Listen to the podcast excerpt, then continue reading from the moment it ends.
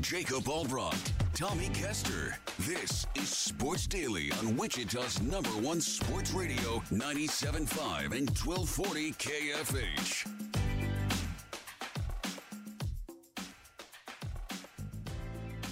All right, welcome back, everybody, to another Sports Daily. Jacob Albrock, Tommy Castor with you today. Glad to be here with you today on this Thursday, on this Pop Tarts Bowl day. We'll talk K State uh, and their game against NC State coming up in just a little while. Our K State insider Tim Fitzgerald will join us to help break that one down.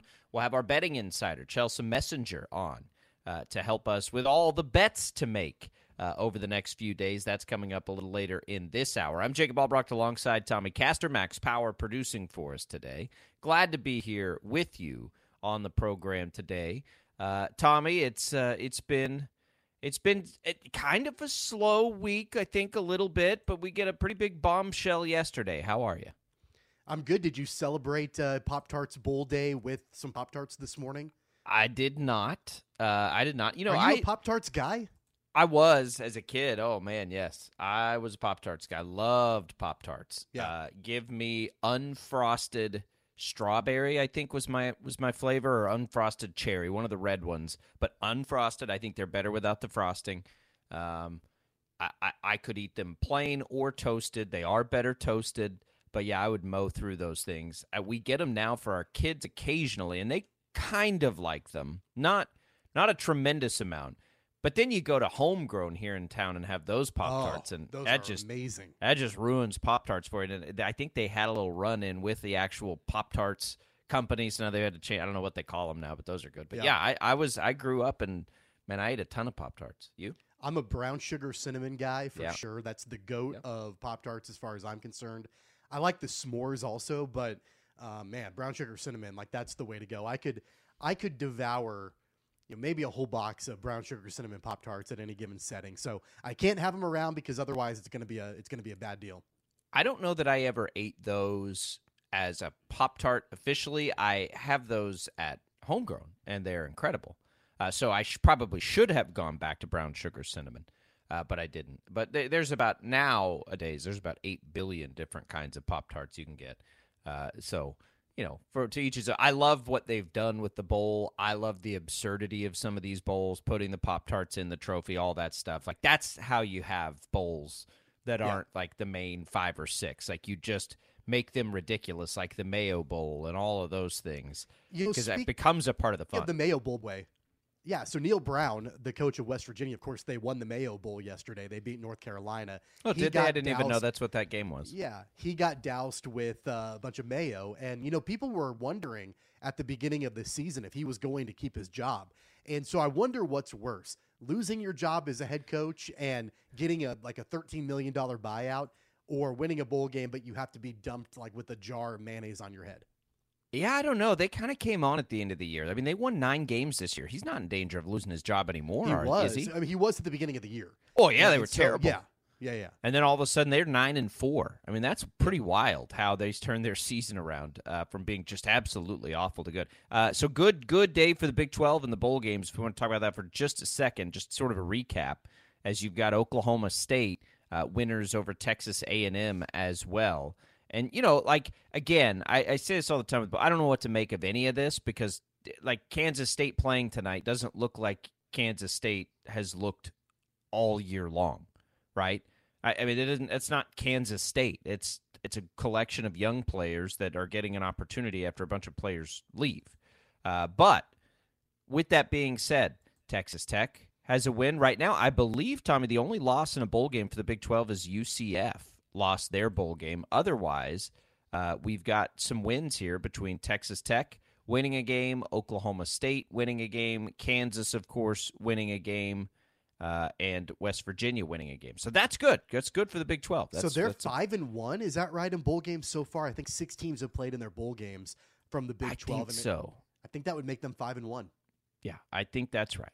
I think they're five and one, and they're in good shape and doing an awesome job, and we love to see that. Again, even though I don't think that's some larger discourse on the season, because every single one of these games is different based on you know North Carolina didn't have Drake Maye last night. So it, you know what what are we I, what are we doing here? And everybody's dealing with it. I don't want to downplay it either. Everybody's the- dealing with the same thing. How about the kid from USC that comes in and starts his first ever college football game and throws six touchdown passes, and all of a sudden USC wins the the Holiday Bowl against Louisville, who was a top fifteen team by the way. All of a sudden, Will Howard gets a little more interesting. Yeah. Uh, I don't know what to make of that. Except I didn't like seeing it because I want to see Will Howard step in there and be the starter. I, I and by the way, I don't think we've had an official announcement on that. I, I don't. not. I mean, and that that- was interesting last That night. That might be certainly. why. Might be why there hasn't been an official announcement. I, I it made me wonder. Okay. The news of the day yesterday, though, is Russell Wilson being benched by the Broncos. Um, they can say whatever they want. This is a move financially so that he doesn't get hurt and guarantee his money next year. Like Russell Wilson has not been bad this year at all. I mean, he's not been like, you know, he's not an MVP candidate or anything, but what does he have? Like the seventh best passer rating in football. Most recently in a game, he completed 67% of his passes for 238 yards, two touchdowns, no picks. He's thrown one pick in his last three games. Uh, you know, like Russell Wilson's been fine. 3,000 yards this year, 26 touchdowns, eight interceptions. Statistically, he's been better than Patrick Mahomes. Yet he gets benched by the Broncos. So, and and and they, you know, Jarrett to get a look at Jarrett Stidham. Like, shut up. Like, just say, hey, this is a financial move, and we need to make sure we're in the position we want to be in next year. So we're gonna we're gonna sit Russell Wilson down. Russell Wilson tweets last night that uh, God's got me looking forward to what's next. What a weird situation and what a disaster overall of a decision to trade for him. It's interesting because again, like he wasn't good at the beginning of last year. He kind of got okay late, and then he's been fine this year. It's a weird situation. Like everyone's like, "Oh, what a terrible trade." And I'm like, "Yeah, well, Russell Wilson hasn't really been the total problem there. It's not been like an, a Russell Wilson exclusive issue the last couple years in Denver." Yeah, Sean Payton had a, a comment, and I don't know exactly the timing of this, if this happened within the last 24 hours or if this was something that he said a while back. But somebody asked him, a reporter asked him about the way that the offense has gone with Russell Wilson. And, you know, basically the reporter was saying, we feel like Russell Wilson is getting more of the blame than he's like deserving of. And Sean Payton makes some comment about, well, I can't get a new offensive line and I can't get brand new receivers and all of that. You know, basically saying, you know, it the team that is on the field, especially offensively, is not the team that he wants. We knew that when Sean Payton was hired by the Broncos, right? Like the disaster last season. To me, the Sean Payton hire never made sense for the Broncos. And I never thought that way that Russell Wilson likes to conduct his business and the way that Sean Payton likes to conduct his would ever work together. I never thought that that marriage was going to last. I did think it might go a little bit longer than what it actually has.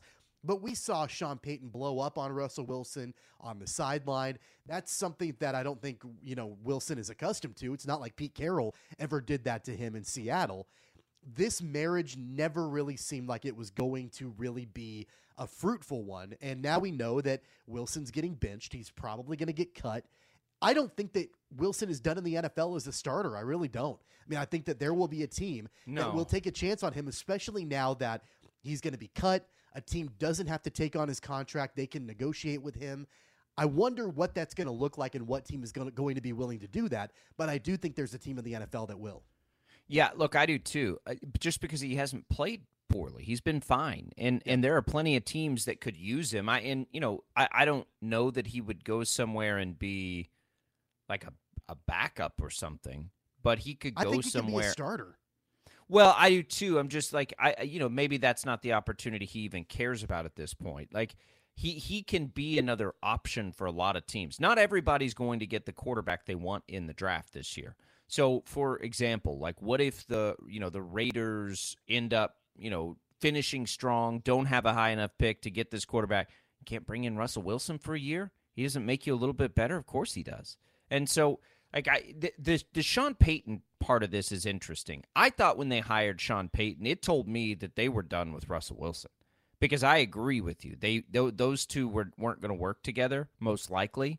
So when they hired him, I, I I'm pretty sure I'd said it publicly, but it, I know that I thought it. Like they better be willing to give him like four or five years because they're going to have to start over from the mess they created with the Russell Wilson trade. Not all only financial implications, all the financial, All, all the draft picks that they lost to Seattle. So, like, you can't bring Sean Payton in there for an instant fix. Now, I will say they're better this year, I think, probably than most people thought that they would be after watching them last year. And so they still do have some pieces, right? They still have a few good receivers, and I think most people generally like Javonte Williams, and the defense played much better. So Denver's problem now is okay. Now you got to go find a quarterback though. That's that's going to give you a better chance than Russell Wilson. And I think that's the part of the Sean Payton hire maybe that we didn't see coming because you either assumed they were going to be terrible or that Russell Wilson would be but the but the problem with the situation is is that Russell Wilson's been good, kind of good, like better than average. And so now what do you do? How are you how is Denver going to go find a quarterback now? Right? Like I that that's the issue here. Well, and the the issue too is that if the contract for Russell Wilson wasn't so terrible, then they could potentially find a trade partner for Russell Wilson that he could go and provide that team value right away. They could maybe get draft picks back. They could maybe get another quarterback there are these other options that they could potentially have done, but that financial contract was so bad for Wilson. There's not a team in the league, I don't care how quarterback needy you are, that would be willing to take on that contract that Russell Wilson has. This will go down in NFL history as the worst trade and contract extension of no. all time. No, there is Deshaun no Watson doubt will. about that. Deshaun Watson's trade and contract are way worse. Deshaun Watson sucks. And they gave up will- way more draft capital. but the, the I mean the the Browns are still in a situation where like that's it hasn't really come to light yet. As of right now, I think that the Russell Wilson one is worse. Now, will ultimately the Deshaun Watson one be as bad or worse? Maybe, but the jury is still out on that. We don't exactly know. Like the dust hasn't settled with Deshaun Watson yet, fully 100%. Right now, the Russell Wilson trade and contract extension looks terrible because there's nothing the Broncos can do other than just cut him, eat that money, take that cap hit, and they're not going to get any value in return for him at all. They gave away Noah Fant, Shelby Harris, a ton of draft picks to get Russell Wilson for a season and three quarters where they didn't win games. They're cutting him loose, and they just have to eat that cost. So Deshaun Watson's trade was three first round picks, uh, a third, a fifth, and all of that money, essentially. And they've got nothing out of him. And here's why it's way worse to me. They they're on the hook for all of the money. Denver's got somewhat of an out here on some of the money at least. That's why you don't do deals like they did for Deshaun Watson. Insane. Like the Yeah, for a, money for a little bit. for sure, but it's still going to hinder them. You know, like if you're going to go out and, you know, try to sign free agents or whatever to try to make your team better and you know you've got that that dead money, the cap hit and everything with the the Wilson contract cutting him loose. Man, I mean like and we knew it at the time when when they traded for him and they brought him in, nobody thought that that contract was good. Everybody was scratching their heads like what are they what are they doing here? You know, and then you hear all the speculation that really the Broncos wanted Aaron Rodgers, and that was why they hired Nathaniel Hackett, and then Rodgers didn't end up Oh, going sure to Denver, and all like Yeah. all of these different things surrounding it. It's been a drama filled couple of years for Russell Wilson and the Broncos. Now they have to start basically from scratch. And they don't have the resources, I think, to be able to do anything right away to make them even remotely better. They do have a first round pick this year. They get, I think, pick 14 or so based right now. They're not going to find their quarterback. That's the problem. They don't have probably the draft capital it will take to trade up. They're going to have to get very lucky and or go Think about, after by the way, if that Russell Wilson contract was not as bad, and if the the money, the dead, you know, money and the, and the cap hit and all of that wasn't that bad, and there was actually trade value for Russell Wilson, the first team that I thought about was it was the Chicago Bears. Thought you know Wilson could go and he could be you know maybe a, a right away upgrade from Justin Fields. And then the Bears can move away from Justin Fields. The Broncos can start fresh. Sean Payton can mentor uh, Justin Fields, and then the Bears can draft really well around Russell Wilson. That was the first thing I thought of. Like you could have a really blockbuster trade with those two teams, but Wilson has no trade value, so that's not going to happen. Yeah, it's um, it's a mess, and it's funny that you know they're both ta- both trades are terrible, and and we'll maybe spend some more time or maybe uh, another time spend some time on which trade was worse. But the fact is, they were probably the two worst and it and they were both like bred out of this desperation to do something and and probably because seeing the Rams make it work and it was like well we just got to do what they did right it's such yeah. a copycat league and it's like oh no that these are like neither one of them looked good at the time they made it it was like what that's not going to work uh, and it didn't and it hasn't and it won't in the case of Cleveland absolutely not it's the Flacco Browns now um, not Deshaun Watson's an afterthought. Like who who even cares about that guy at this point? All right, 869-1240 is the IHOP hotline. Let's take a quick break. When we come back, joining us on that IHOP hotline, our pal Chelsea Messinger. Come in, talk a little betting with us here on Sports Daily. We'll do it next. Stay right there.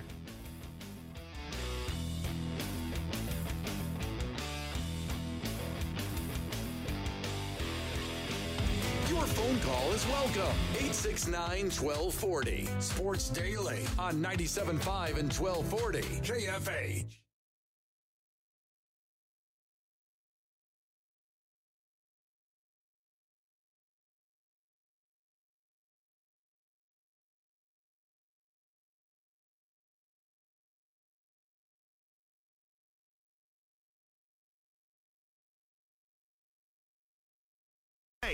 869 1240. Time to get busy. This is Sports Daily on KFH.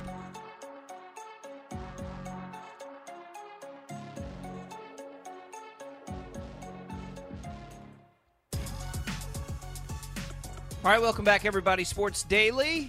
We welcome in our pal Chelsea Messinger here to the program. Chelsea, we are so glad to have you again on the line, the host of the Daily Tip and Audacy Sports Betting Insider. Insider calls are presented by BetMGM. Go check out all the latest lines today on the BetMGM app. Also, be sure to check out the Daily Tip podcast for more Chelsea Messinger analysis. Just search BetMGM wherever you find your podcast. Chelsea, how are you?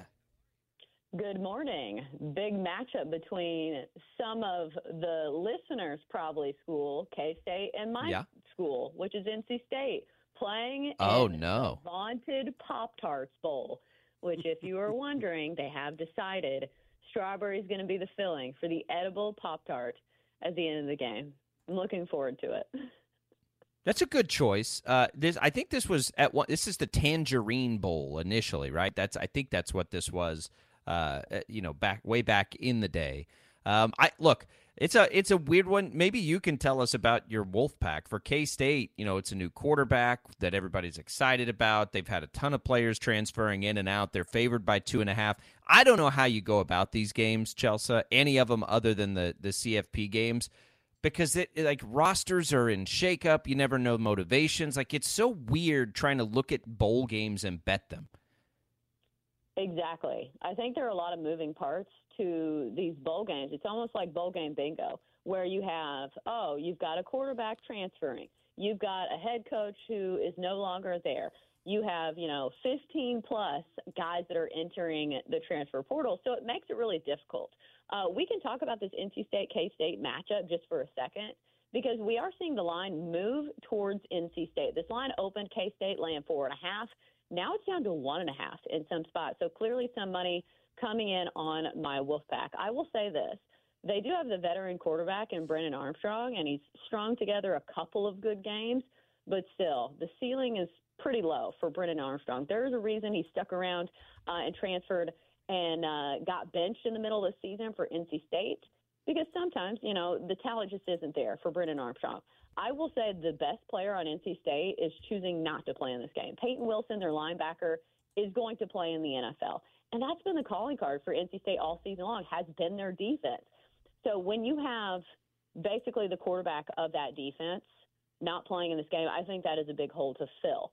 Um, I I have trouble picking my own school because I don't want to sound like a homer, but that does feel like where the money is going It's definitely not my favorite play because NC State has let me down many a times, but it does feel like the money is going in that direction because of the opt outs we've seen for K State.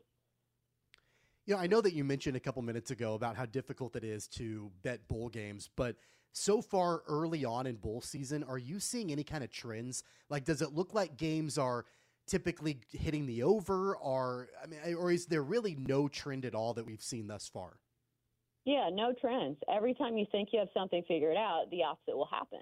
Because yeah. last night I was thinking to myself, okay, if rain is in the forecast, do you really want to trust a double digit favorite? But Virginia Tech still covered last night in pouring rain in that game.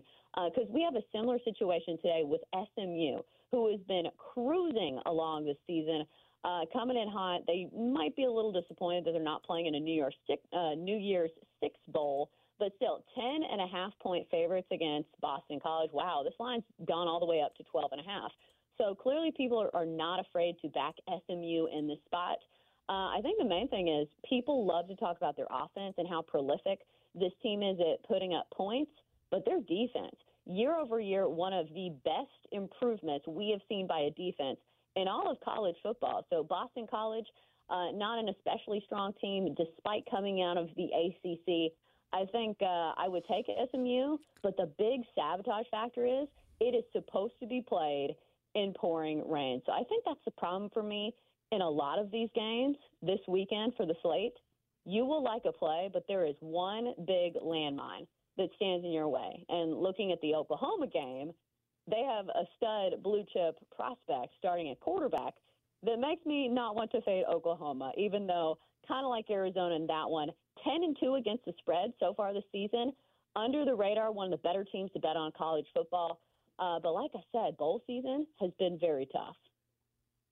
Uh, it it's been tough. There are games though I think that you can lock in on, and those are the CFP games. We know players are playing there. You've got Michigan right now sitting as a one and a half point favorite. You've got Texas sitting as a four point favorite. We won't talk to you again before those games are played on New Year's Day. What are we thinking about the games that actually matter uh, in a very clear way, Chelsea?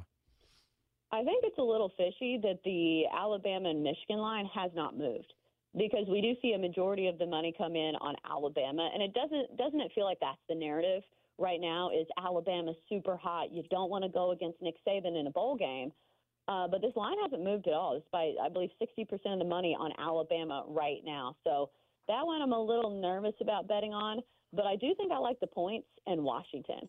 Uh, taking Washington plus four and a half against Texas, I still think there's a chance that Texas wins, but maybe does not cover.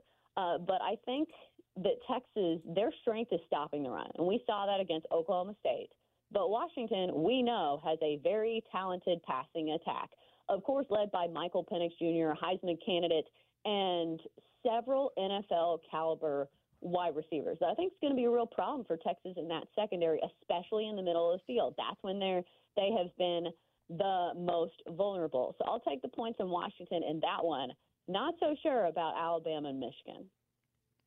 Looking ahead to a national championship game, Chelsea, from a betting perspective, is there a matchup that you think is better than the others potentially as far as betting is concerned? Are we looking at, you know, potentially Michigan and Texas or Alabama and Washington? Is there one that you're locked into that from a betting perspective you're like, man, I really want to see that because I think that there could be a good angle there? I do think Texas could match up particularly well against Alabama or Michigan. Obviously, we have already seen Texas match up with Alabama, although that was much earlier in the season. Jalen Milroe still had some progressing to do. Uh, so I do think I kind of want Texas to advance because I think maybe they have a better shot at defeating whoever wins out of Alabama and Michigan. But what a story Washington's been. Uh, but we have seen how swiftly good stories can come to an end almost feels like Washington is the TCU of last season. So we'll see. I just hope for a good game in the national championship. And I do think Texas probably brings the best opportunity for that. All right, Chelsea, let's talk a little NFL. Um, it is, you know, we're kind of getting down to the nitty gritty here. Uh, Thursday night football tonight, Jets Browns, the Flaccos taking on, uh, I don't know who's going to start for the Jets. I think Siemian again. Siemian. So it's, mm-hmm. you've got you've got backup quarterbacks in, but Flacco's playing anything other than a backup quarterback. They're at home, seven and a half points. You know, Jets Browns actually was a little bit of intrigue last night, despite no Aaron Rodgers or Deshaun Watson, which is what I'm sure Amazon was counting on at the beginning of the year. But this one shouldn't be too bad. Yeah, and this is a meaningful game for Cleveland because when and they're in, they win this game, they are in the postseason.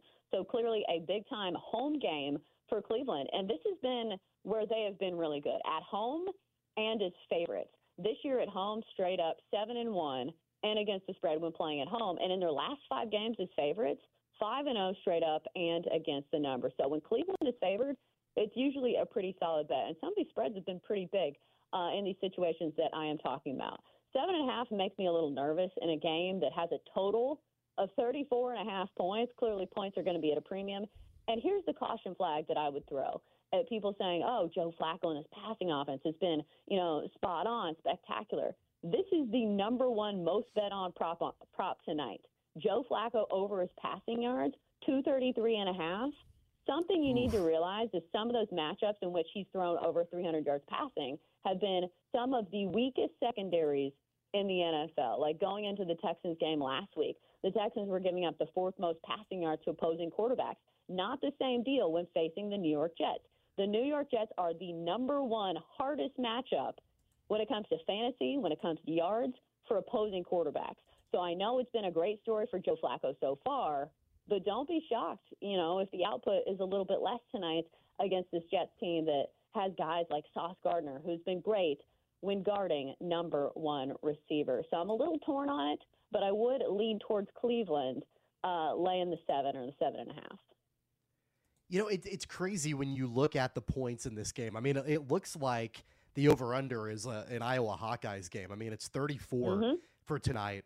And I know that everything tells me to bet the under with the way that Cleveland's defense plays and Trevor Siemian starting for the Jets, and then what everything that you just mentioned about the Jets secondary taking on Joe Flacco, the fact that it's a primetime game and the way that the unders, you know, typically go with those.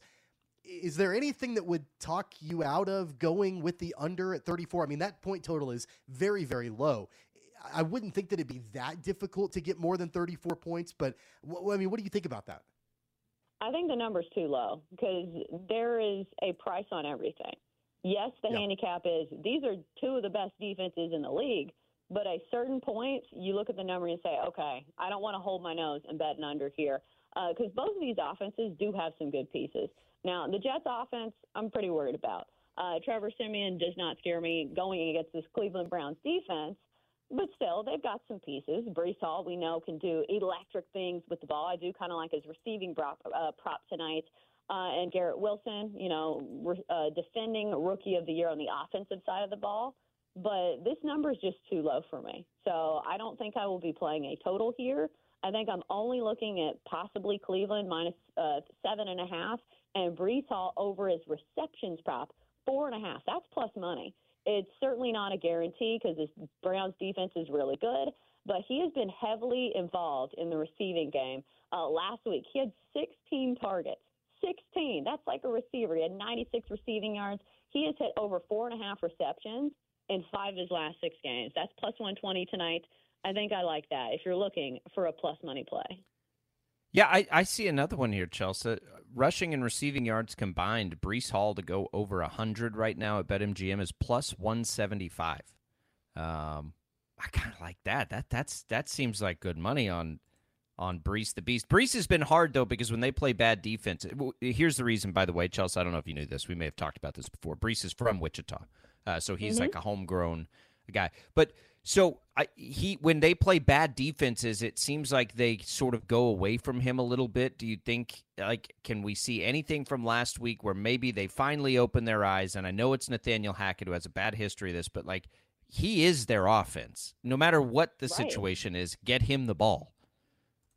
I think so too, but you got to be careful on the rushing and receiving because I do think it's a really tough matchup against the run. And that's why I went over receptions instead of receiving yards, just because I think they will Got feed it. him the ball. I just don't know how effective he is going to be against what looks to be a very tough, you know, matchup on paper against this defense.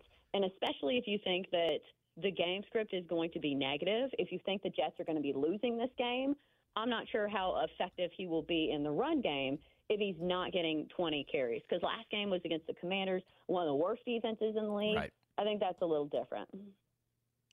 Man, I'm really excited for the Saturday night primetime game, the Cowboys and the Lions. Taking a look at the percentage from the public right now, the majority of people have the Cowboys on the money line, but the Lions to cover the spread. Uh, it's a five and a half right now, from what I can tell. What do you think about this game? The Cowboys, of course, fell to the Dolphins a week ago. Is this a game that they should bounce back on, or can the Lions continue on with what they've been doing? I do think that the Cowboys win because what has been the narrative for the Cowboys all season long? They're amazing at home. 7 and 0 at home this season. But do the Lions look like a team that, you know, needs 6 points? I think the number's a little too high for me to stomach here. Uh, so there's a good chance that Dallas rolls in this one and absolutely, you know, piles up the yardage here because that's what they do at home.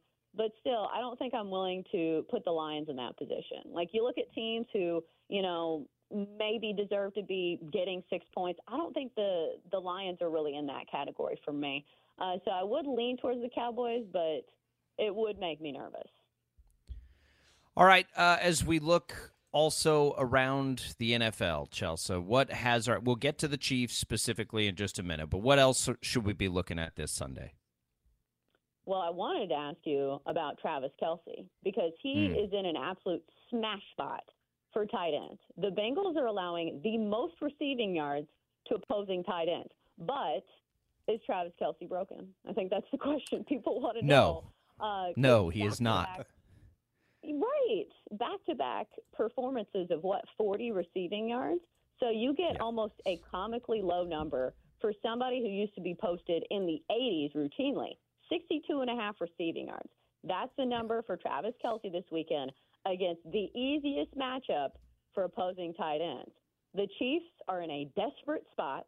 And wouldn't you think that Patrick Mahomes will still feed him the ball? He's had at least seven targets in back to back games, so it's not like the targets aren't there. So I think if there were anything to play in that Chiefs game, it would be that. And to, you know, matchup wise, that's one of the best matchups of the entire slate. He's I think that mad too, in- uh, Chelsa, which which matters, don't you think, Tommy? Kelce's mad. He's he's like, and I know that hasn't played out well for him. You know, so far, like him being frustrated hasn't been a good thing. But at some point, they're going to. I, the, the game is coming where he just goes off. I think. Yeah, I, and I think that that leads into a, a really good question about the Chiefs in general from a betting perspective. How do you handicap a, a team that makes so many self-inflicted mistakes? You know, and, and so like looking at the game this weekend, I mean, they're seven point favorites, but they have, you know, basically shot themselves in the foot. And, and, and the mistakes they made against the Raiders a week ago on Christmas Day, Chelsa, that led to 14 points for the Raiders. And that was on the Chiefs making those mistakes. So, how do you handicap a team like that when they are so prone to shooting themselves in the foot? I think the answer on what the Chiefs really are is somewhere in between. Because I don't think they're as bad as what we saw against the Raiders. Clearly, they're not going to hand the ball over that many times. But still, they were double digit favorites in that game. They didn't even come close to covering. Uh, so at some point, you have to look in the mirror and say, okay, this is what this team is. Because early on the season, I think we all said, okay, well, eventually the Chiefs are going to Chiefs. You know, they're going to be back to their winning ways, right? Uh, at this point, I just feel like the line is too high. Uh, against the spread, they have not been uh, good at covering, and it's not been like in years past because we've had really good Chiefs teams that just didn't cover because the lines were too high. But the Chiefs are losing some of these games outright. Uh, right now, sitting at four and four against the spread at home.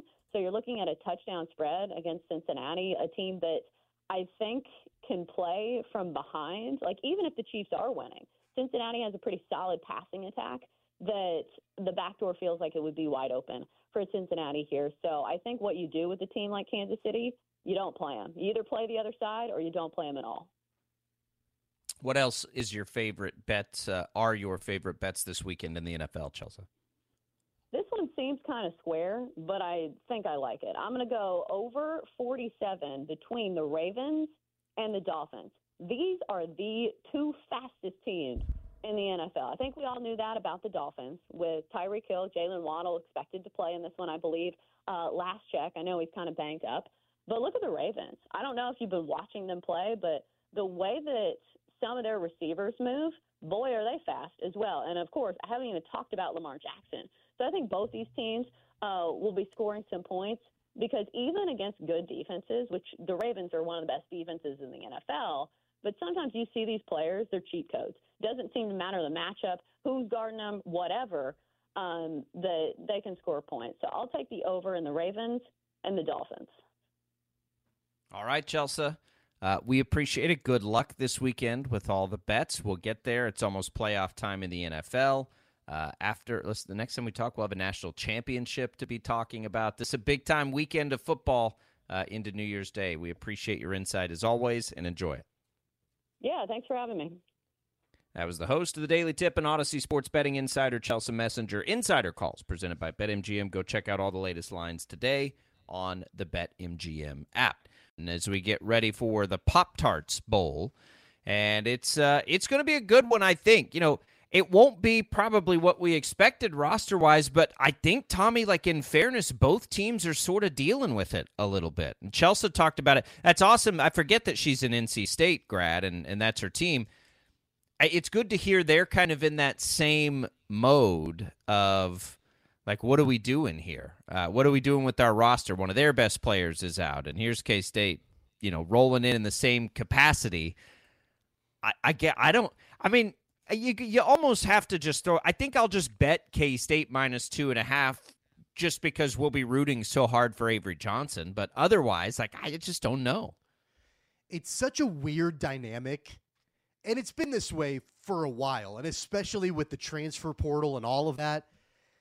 Man, like it's just been so weird with bowl games, knowing that on the one hand, you'd never know what a team's composition and makeup is going to look like, but then that's on the one hand, and so you can have you know bad performances from teams that look nothing like they did during the regular season, but then on the flip side you have performances like the guy from USC last night that we've never seen before, six touchdowns, that's, and it's crazy, yeah. right? And and we celebrate it, and it's fun to watch, and it's exciting, and all of that. So it's a double-edged sword between teams like you have no idea sometimes what they're going to look like, but then you find diamonds in the rough occasionally too, and that's the wildness of bowl season. So it, it, we get and we get that with the two teams that we follow here in Kansas yeah. and Kansas State two very different reasons potentially to be excited. On one hand, you have KU who's returning everybody, right? They get an entire roster back here, um, and and then you've got, and that's and I get grain, you know, uh, basically, and then you get K State, and it's like, okay, we've got all of these new players, but again, and, and we talked about this a little bit yesterday. These are new players that like almost in almost every circumstance we're really excited to have right? They're new players that were highly touted recruits. They're new players in some cases like avery johnson that people were clamoring for to be the starter this year anyway.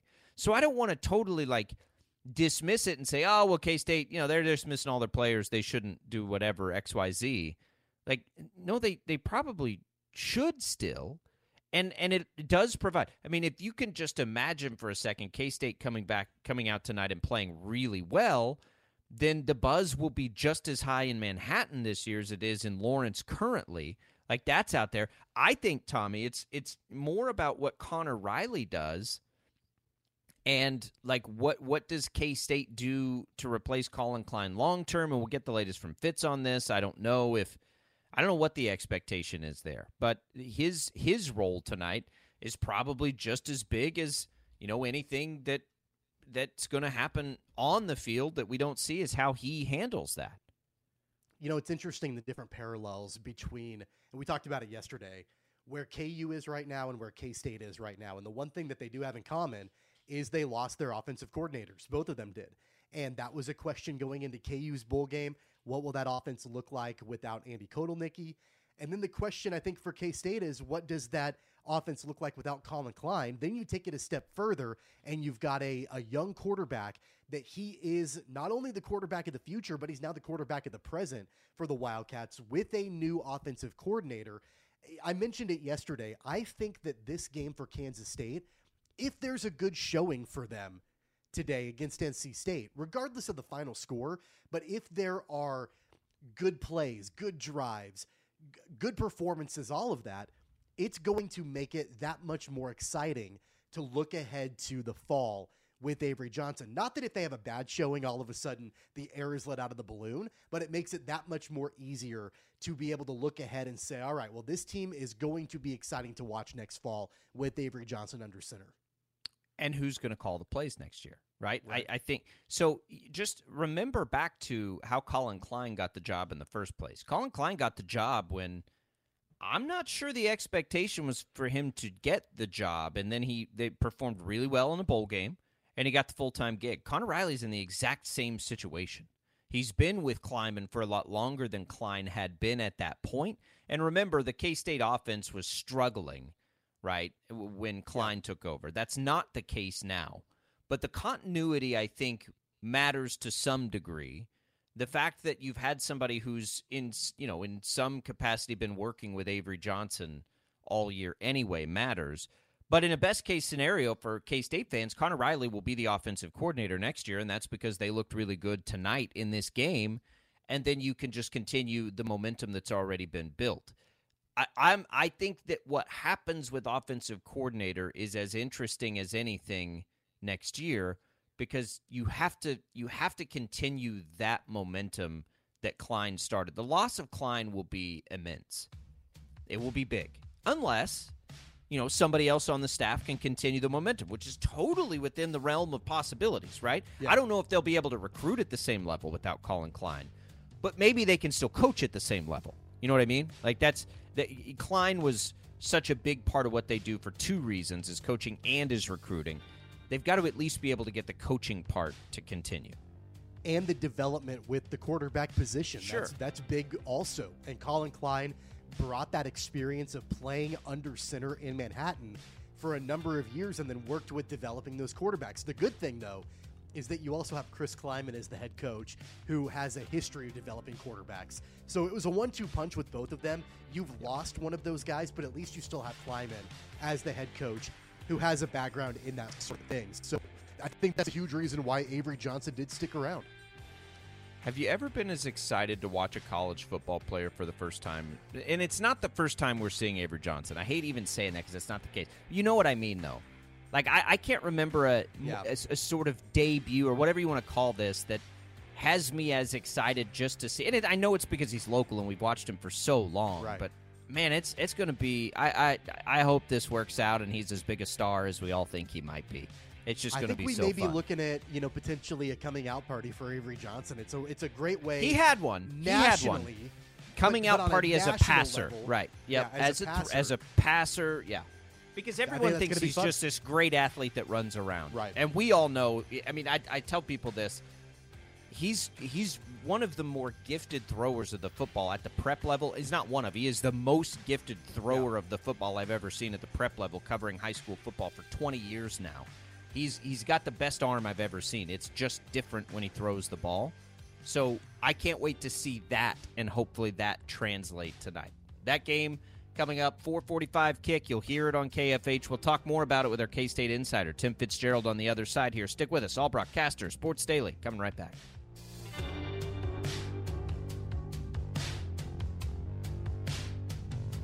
Sports, later news.